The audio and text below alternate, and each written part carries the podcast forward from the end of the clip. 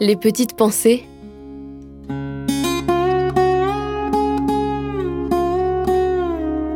Terroir, héritage et savoir-faire.